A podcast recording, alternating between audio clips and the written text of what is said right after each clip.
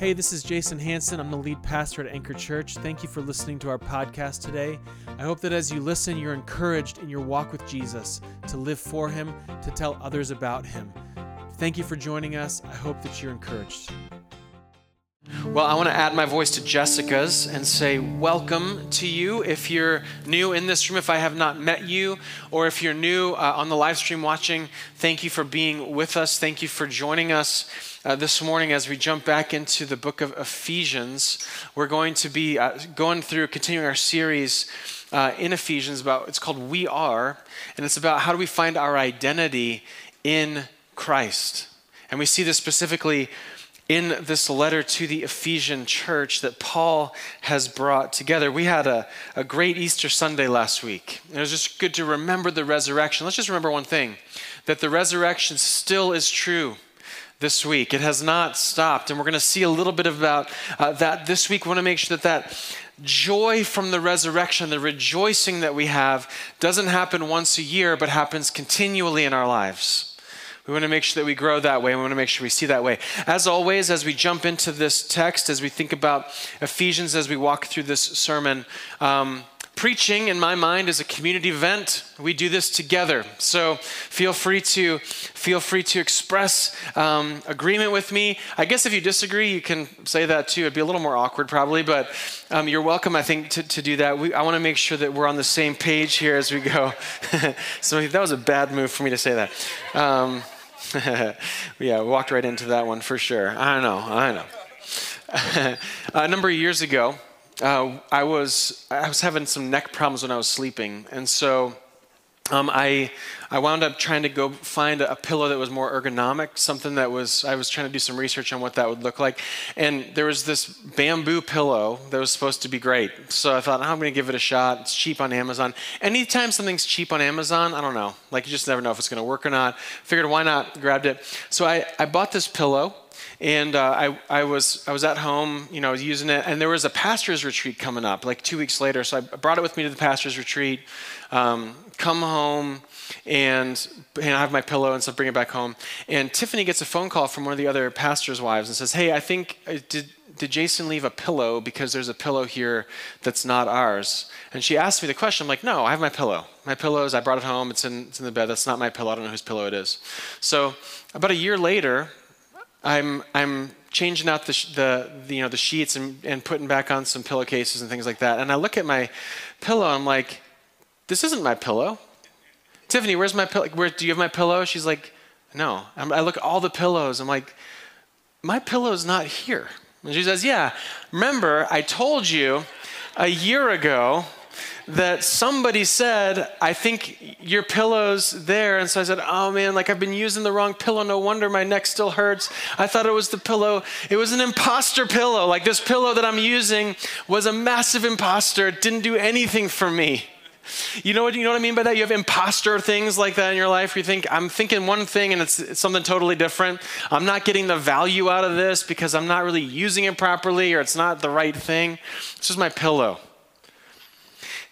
In church, here's something that I want you to grab this morning as we think about Ephesians.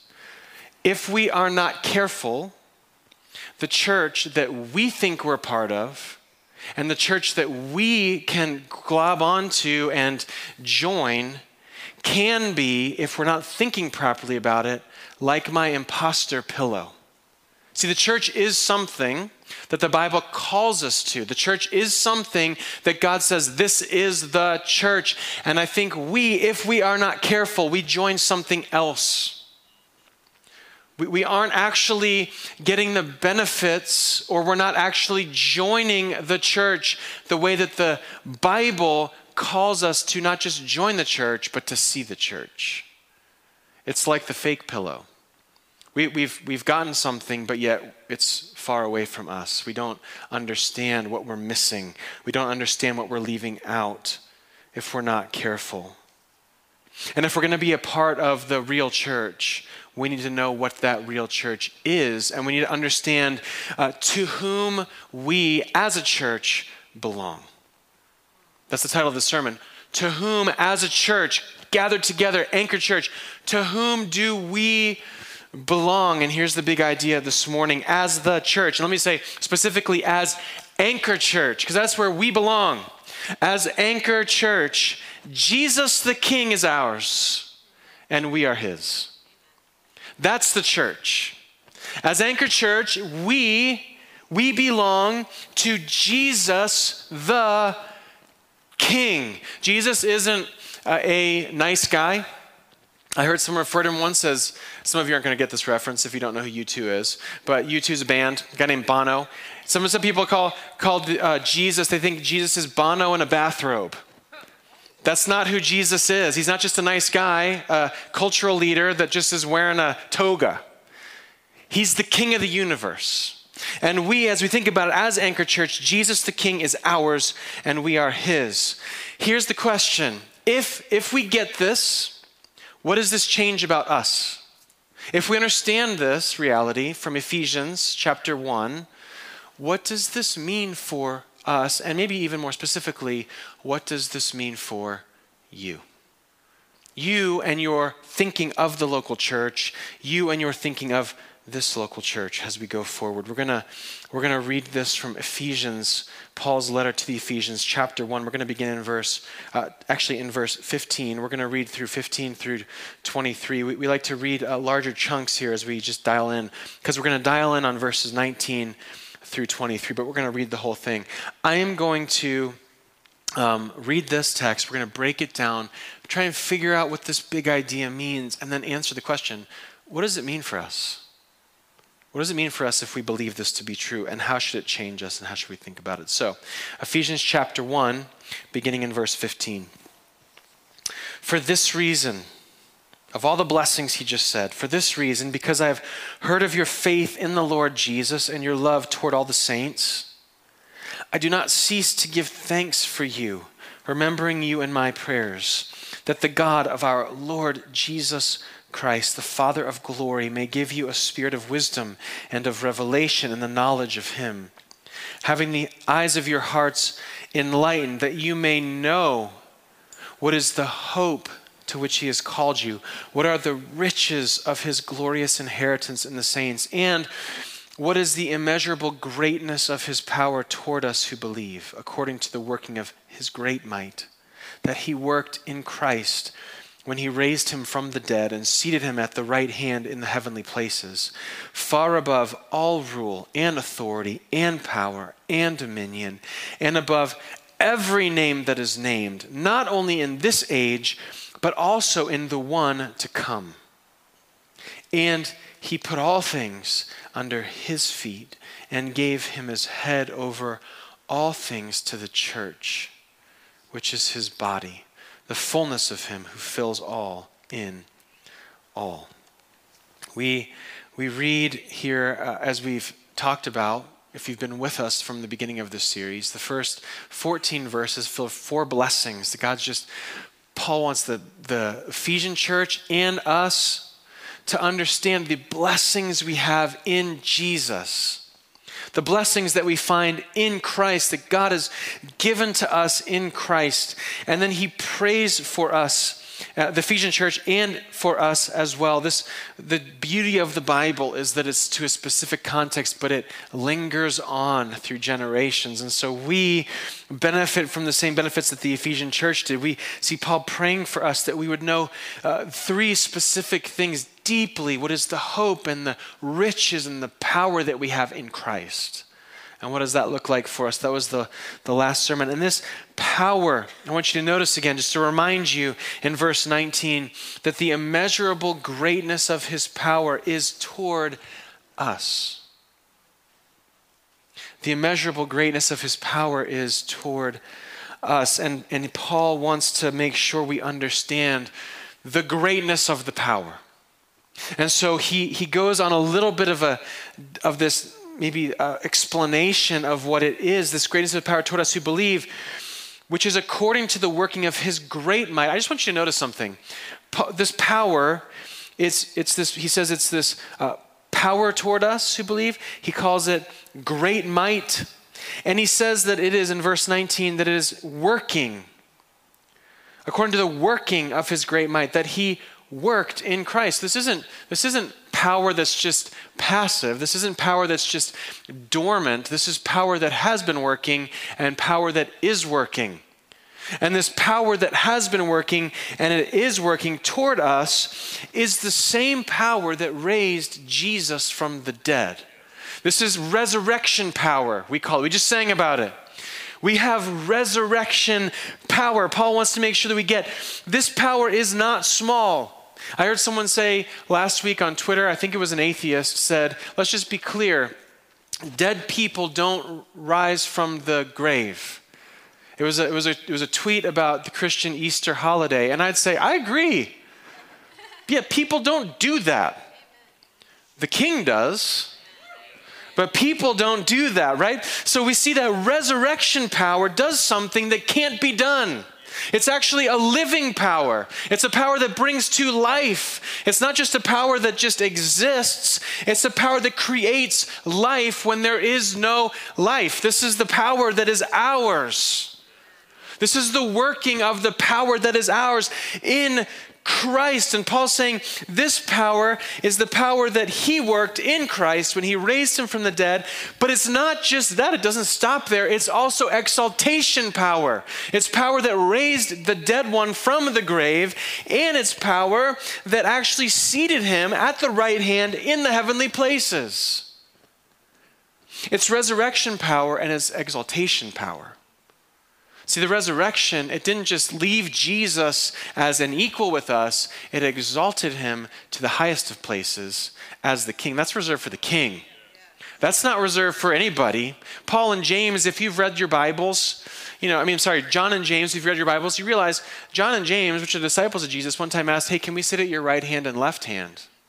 That place is not for them. That place is for the king. And Jesus is exalted by the power of God that he's worked toward us who believe. Same power has raised him from the dead and seated him at the right hand of the throne on high. This is the power we have. This is the Spirit's work within us. It's resurrection power and it's exaltation power. And what this means as we think about this power and as we think about what this power has done, it is towards us. But this power has created a king that is invincible. He died once, he's not dying again. He actually conquered death. And so we, we want to make sure that we get that. In verse twenty-one, we see that through this resurrection and through the exaltation, therefore, he is seated far above, it says, all rule and authority and power and dominion.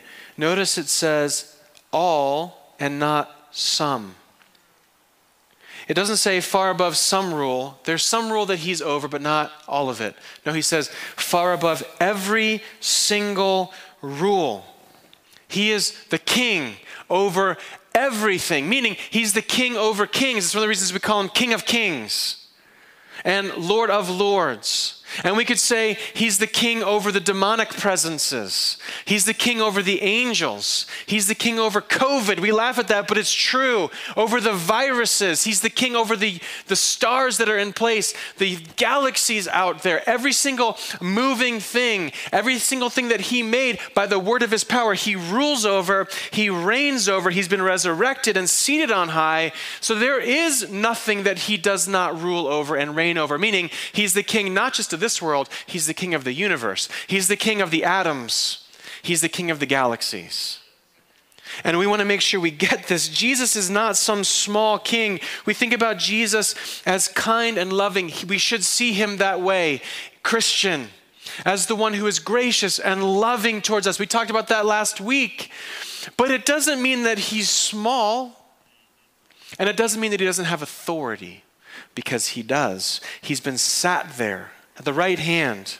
Seated there would be a more English proper pronunciation. Could say sat there, but he's seated at the right hand, raised to life, conquering sin and death, raised to life in power, the right hand of God, now ruling and reigning over every power, every ruler, every nation, everything. This is who he is. And not just that, church. I love this.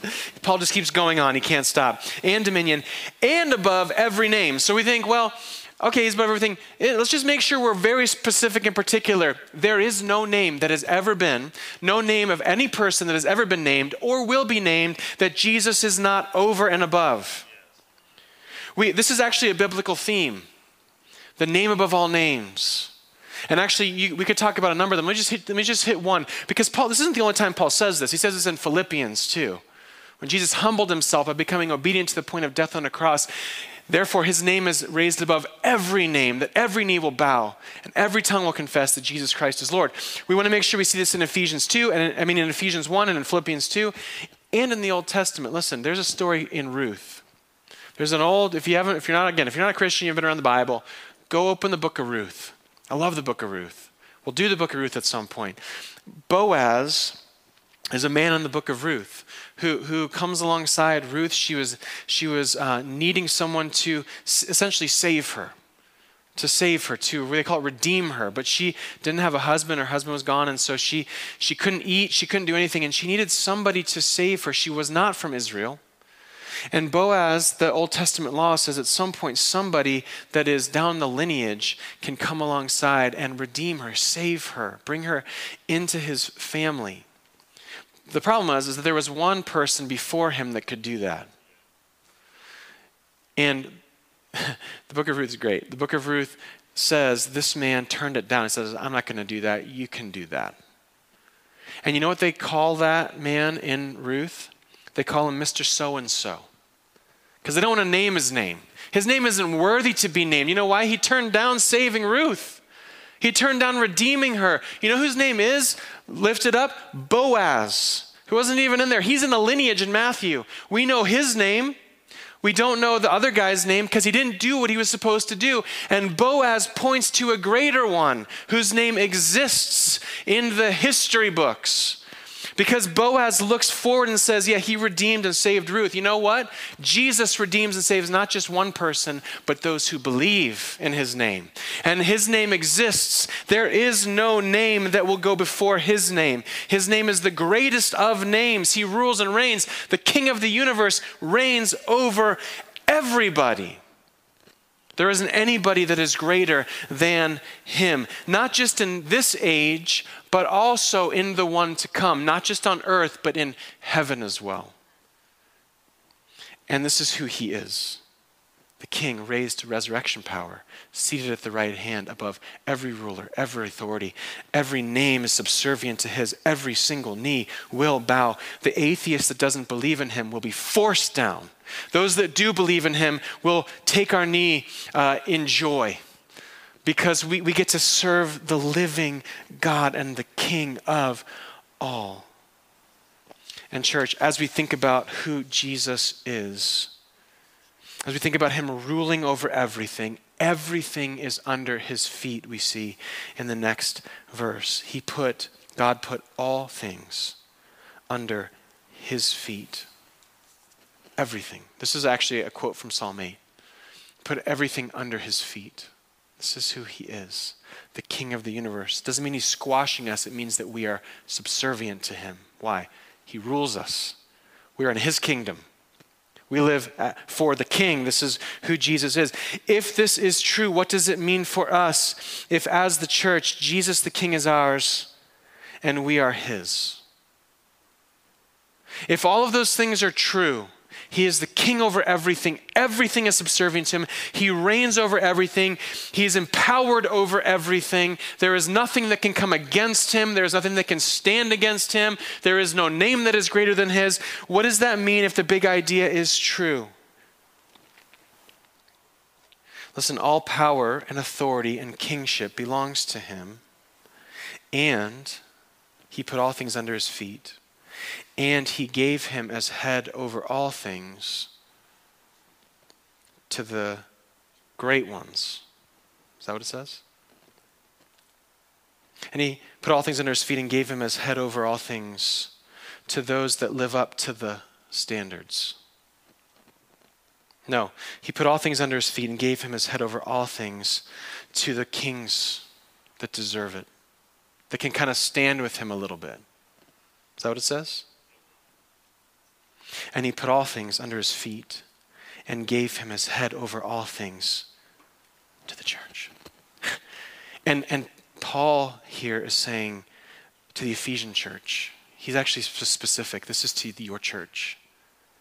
Which means for us that we can look at this and say, the King of the universe, everything under his feet, God has placed and given as head over all things to you and me as we gather, to the church, to Anchor Church. We don't have a ruler over us that is weak. We don't have a ruler over us who is subservient to anybody. We don't have a ruler over us. We don't worship and serve the one who is just, yeah, he exists out there somewhere, but he doesn't really do anything in us. You know, he he he's out in the universe. He just kind of leaves us to our own devices. No, no. He is the ruler of everything, actively moving and working with the might that he has in resurrection power, exaltation power for his glory. And it's for us. God has given Jesus Christ to us. We are his and he is ours and he is the king over everything. And not only that, one more thing, if that's not good enough, one more thing, we want to make sure what that means. Listen, which is his body. This is where Paul begins to introduce body language. It's a connection piece. The church is the body. It's the it's everything from the neck down. That's who we are. We exist as his hands and as his feet because he is our head. He moves us and guides us and leads us and he he brings us about. As our king, we are his subjects and servants and we are his we are the children of the living God, of the Father, brought together in Jesus Christ, our King, to worship him and to serve him. He is our head. We are uniquely connected. And there is something else that he says about this to make sure we understand it, which is his body, the fullness of him who fills all in all. You know what that means? It's a confusing sentence. Here's what that means. That God or Jesus fills the whole universe. He fills all in all. There is nowhere in the universe that is not filled with the presence and the glory of Jesus. But uniquely, as his body, we are filled up as a local church with Christ. So Jesus exists and he fills up the universe. But more specifically, and in a very unique, special, intimate, kind, gracious way, God says, I am going to fill up the church even more so, even more specifically than the universe. I'm going to fill up the church with the presence of Jesus Christ by his Spirit. So we gather together, not just as, oh yeah, we're just something else in this world. We're just something else in this universe. No, we gather together very specifically to be filled up by Christ for his name, for his glory. His glory exists here. It's almost like we are the temple. You know, you go to the Old Testament and there's a filling of the temple, or there's a filling of the Holy of Holies, there's a filling of the tabernacle, there's a filling of the church. Look, I mean, I don't know about you, but I want that. I want to experience this kind of thing. This means that when we gather as the church, we should be experiencing his glory uniquely and filled specifically with his presence. It also means, as we think about it, that we should be seeing transformations if we're living like the church should be living. Because when we see God's glory specifically placed in a space, his, his transformation of people and places and things usually follows pretty closely. Tony Evans, who's a pastor and an author, says it this way about this text. He says, where the glory of God is, transformation is close by.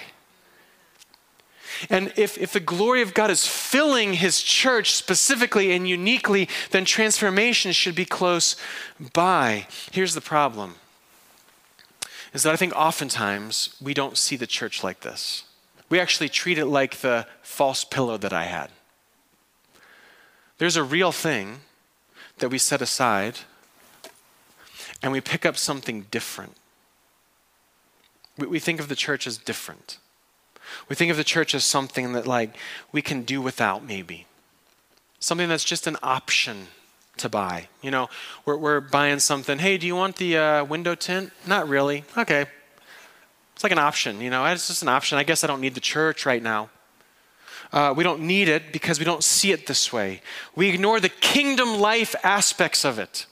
If we, if Jesus is our king and we as the church are his Uh, you know, he's the king of everything, but specifically he's the king of our lives, and we, we live for him, then we should be living kingdom life. This is a this is this is his kingdom here on earth that we get to that we get to shout out and raise the banners on and tell people about who he is and care for others and love one another and do all of that, not just because we exist, but because we are a kingdom underneath the king who rules everything. That's who we should be. That's what this is. This means that if we just think of the church as something like, I can go, I don't know, like twice a year, you're not really a part of the church. You know, like the Easter and Christmas crowds. They they come to church, you know, but they're not really a part of the church. We just think it's an intermittent part of our lives. Or it's like a ministry shopping part as consumers. What ministry do I like from this church? And what ministry do I like from this church? And I like this youth group or this one or this one. And so we kind of like spread out the wealth. We're not experiencing what the church is meant to be. If we make church a side hustle, like, yeah, this is my life, and I'll kind of bring the church to my side, you know, and then when I don't need it, I'll leave it, and I'll go get it later sometimes. I'm not really a part of the church. I just kind of use it. Or we check it off a box. Yep, hit Sunday, check. Done for the week, did my good deed. That's what the church is to us. You know what those are symptoms of? Those are symptoms of the fake pillow. We don't really understand what the church is.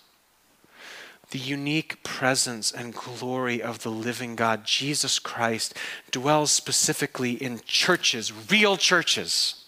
Churches that promote and proclaim his glory, his name, his gospel, that go out into the communities and, and look for transformation as we think about it. We want to live kingdom life business. Business that says, Jesus the King is over us, he's in us, we want to work through us to not just the people in this room as we seek to love one another, but as we go out there to, to care for others and to love them in the name of the King. So they recognize, see, I think the communities too often think that the King is a mean king. He doesn't want them. He says, you're, you're my body, hands and feet. You go out and, and you convince them through your actions and through who you are and your love for them, who I am. And bring them in so they might experience the goodness of what it means to live kingdom life. This is what it looks like for us to know and to understand that for us as Anchor Church, Jesus the King is ours, and we, as his subjects, living in his kingdom, belong to him. We belong to him. That's who we are. How do we grow here? How do we think about this? How can you grow? Let me just be real specific. How can you grow here at Anchor? How can you grow? So we can talk specifically, how can I grow? Because I think there's growth that needs to take place as we think about this. I would say there's two ways. The first is this, just re-up the five commitments. Easy enough. Come, invite, go, serve, give. Make that on a, somewhere, write that down and just try and figure out, where, where am I falling short on these? These aren't just the commitments to Anchor Church because we've something like thought through, ah, I don't know, let's just throw five words out there and see if everybody will follow it. That's not what we're doing. This is like, what does the Bible call us to as a church? You know what it calls us to? It calls us to gathering together, to bringing others in, to going out into the communities, going out into the world to share the gospel, to serve one another, care for one another through our giftings, and to give to the mission. This is what the Bible calls us to as a church, these five commitments. Where, where are these things falling short in your life? I understand that some of you are at home because of because of, of COVID and you haven't come back in yet. Let me just say this. When it talks about gathering together, are you watching the services with us? Listen, I, I should say, let me, let me rephrase that. I'm talking to you at home. Not just watching, worshiping with us. Like you shouldn't just be watching at home if you're part of our church. Are you worshiping with us? My guess is there's some of you that are going to see this maybe never because you haven't watched in months. And the reality is, is that if you're part of the church, are you gathering, even if it's virtually? We, we want to we want to see this as reality. And let me just make a note for all of us as we're thinking about this. And maybe this is a, a diagnostic question for those of you at home, or maybe you come back here sometimes. If if church is the one exception to your life going back to normal rule, It's like life has gone back to normal in every other aspect, but you're like, I'm nervous of getting COVID, so I'm not going to come to church. I'm just saying, I just don't think that that's valid, to be honest. Because I think, I think when you think about it, the church is the place that should be central. If we actually understand what this is.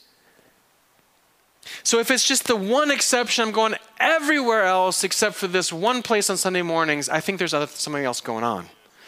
And so we need to make sure we, we get that, and I want you to be challenged by that if you're watching this. Be challenged by that to say, look, we need you here.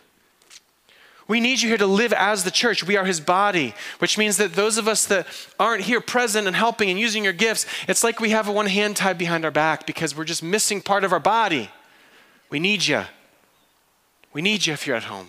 We'd love to have you. I'd love to see you as we're thinking about it. And I love the fact, I just read a statistic this morning, forty percent of adults in Maricopa County vaccinated. That's great. That's really good news. So we're close. We're close, everybody. We're really close to real back to normal life. Um, but that's one, re-up the commitments. Invite. Who are you inviting? We've talked about this. Who are you bringing into our community with us? Are you going out into the community? Listen, we are trying really hard to think through how we can get off the ground and teach and train and help us all learn what mercy ministry looks like in our church, in our context, in our communities. What does it mean to go out into the community? One question would be, if, if Anchor Church folded tomorrow, would the community even know it? Would they miss us? Would they miss what we're bringing? Would they miss what we are giving? Are they missing us at all? We want to make sure we think through these things. Are you serving somewhere? Are you volunteering somewhere? Are you giving faithfully? Re-up the five commitments. It's one of the ways that we can actually live a biblical church life. We can actually take the, the counterfeit pillow and put it aside and say, I'm going to go actually get the real thing. And we pick up the real thing. That's one. And the second, second way we can do this is that fight against playing church and be his church. Fight against playing church. I don't know about you, but I'm not up for playing church. I just don't. If all we're going to do, and this is not a correction, this is just this is just me being real. If all we're going to do is play church, well, I might as well just shut it down. I want to play church. I want to see God move. I want to see God work. I want to see God active and moving in us and moving through us. I think if we're just the kind of folks that are like, I'm going to check off the Sunday morning box, and we go our own separate ways. It's just a symptom maybe, or at least maybe a, as you're thinking about diagnostics, maybe that's something where you need to think, am I just playing church or am I wanting to be a part of his kingdom church, kingdom life? Is this what we're doing as we're thinking about it? I think we're seeing ourselves as those that are actively thinking through how do we as a church, like an amoeba, start going out and pulling people in. You know why? Because we want people to know what we have in Jesus. And we're so concerned about his name that we're just going out into the community. We're going out and we're serving the needy and the poor. We're going out and proclaiming to the wealthy. We're going out to those that are healthy and those that are sick, those that are in need of help and those that don't think they need help. We're going out to anybody and saying, hey, do you know the Jesus that we're preaching? And we're doing that faithfully. Are we doing that? Are we loving one another with a resurrection power kind of love? Look, we can love one another with, with love, quote unquote, and we don't really love each other. But you know what? There is a resurrection power kind of love that we can love each other with that over that overshadows lots of things, that brings us together and binds us together. How are we thinking about this? Are we living that way? Do we look at our community and do we try to love them with a resurrection power kind of love in the kingdom of God for his name and his glory? We want to see the community. If, if what Tony Evans said is true, that where the glory of God is, then transformation is close by. Listen, the church is where the glory of God gathers uniquely. Well, well, where are we trying to see him transform? Where are we doing it? Because if we're living as a real church, and if we're living rightly as the church, not a counterfeit church, but a real church that, that sees Jesus as the king and that we walk that out, there should be transformation taking place. Where are we seeing it? I don't know about you, but I want to see God move up close. I don't want to see him move across the city. Actually, I do want to see him move across the city. I do want to see him move across the city, um, but I'm not contented with just seeing him move across the city. I want to see him. It's great to see him move when I take my binoculars out and go, oh, look what's going on over there. But I want to take my binoculars off and go, whoa, wait a second, he's here too. This is what I want to see. I want to see God move this way, and I'm praying he does move this way. We want to love the community with a resurrection power kind of love. We want to see that. Love one another, love the community. We want to we want to be those that love God with all of our heart, soul, mind, and strength, and loves our neighbor as ourselves. That includes all of us in here, and it includes all of us out there. How are we doing that? How are we thinking about it? The Ephesians is going to help us here. Look, one of the reasons we're so excited to go through this is that we're going to get a lot of practical application. But Paul's desire is for the church, for us, to recognize that the power that's within us is not a small power, and the king that's over us is not a lowercase k king. He's all caps. All caps is stuck. Can't turn it off. I want to turn it off. I want to make Jesus a smaller king because I like to build my kingdom. And you can't turn off all caps. You ever get in a Word doc and you're like, why won't caps turn off? Why won't, what's going on? Listen, this is who Jesus is. He will not let you lowercase his name. All caps, that's who he is. We want to live that way. Our mission is inviting people to live generously for Jesus in all of life. That's us, and it's those out there. But invitation's in the word, in the name, in the whatever, the sentence. Invitation is there because we want to invite people in. We want to invite, I want to invite, this whole sermon is to invite you to not just live kind of for Jesus, but is to live generously for Jesus because he is the king. And we want to live kingdom life for his glory. I'm going to call the band up here as we take communion.